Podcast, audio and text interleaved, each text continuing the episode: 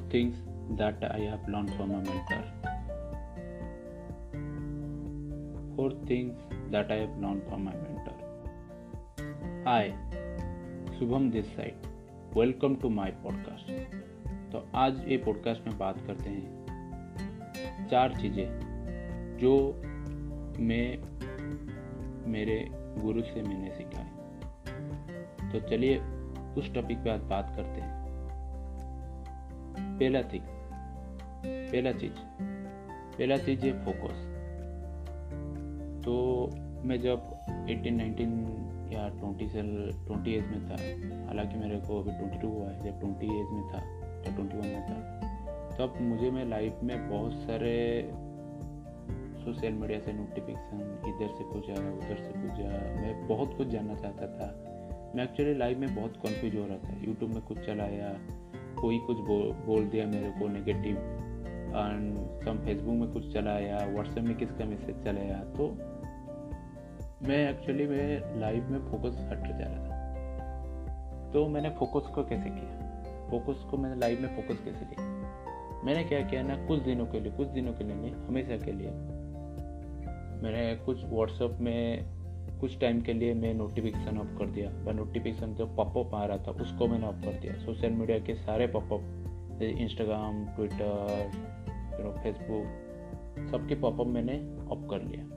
तो इसमें क्या हुआ ना, मेरे मुझे मेरे लाइफ में एक फोकस मिल गया, मेरे काम पर फोकस पड़ गया। उससे क्या हुआ ना, मैं मेरी लाइफ में और मेरे काम में ज़्यादा रिजल्ट दे पाया। सेकेंड थिंग सेकेंड थिंग्स जो था, मैं बहुत ज़्यादा मैं, मैं सोच रहा था कि मेरे पास बहुत ज़्यादा नॉलेज है, लेकिन एक्चुअली क्या होता है ना, नॉलेज तो बहुत ज़्यादा था लेकिन बैंक अकाउंट जीरो था। एक्चुअली क्या होता है ना, जैसे इंटरनेट में हो या लाइफ में हो, इंटरनेट में बहुत सारे इन्फॉर्मेशन होता है, लेकिन इंटरनेट में एग्जैक्ट इन्फॉर्मेशन नहीं होता और एग्जैक्ट नॉलेज नहीं होता है। अगर लाइफ में सक्सेस होना है ना, एक ही टॉपिक पर, जो भी टॉपिक पर आज आप काम कर रहे हो, जिसमें आप काम कर रहे हो, उसी टॉपिक पर एक ज़्यादा नॉलेज नहीं, उसी टॉपिक पर एक क्लियर क्लियर कट एक परफेक्ट नॉलेज होना सबसे बड़ी बात होता है। तो मैंने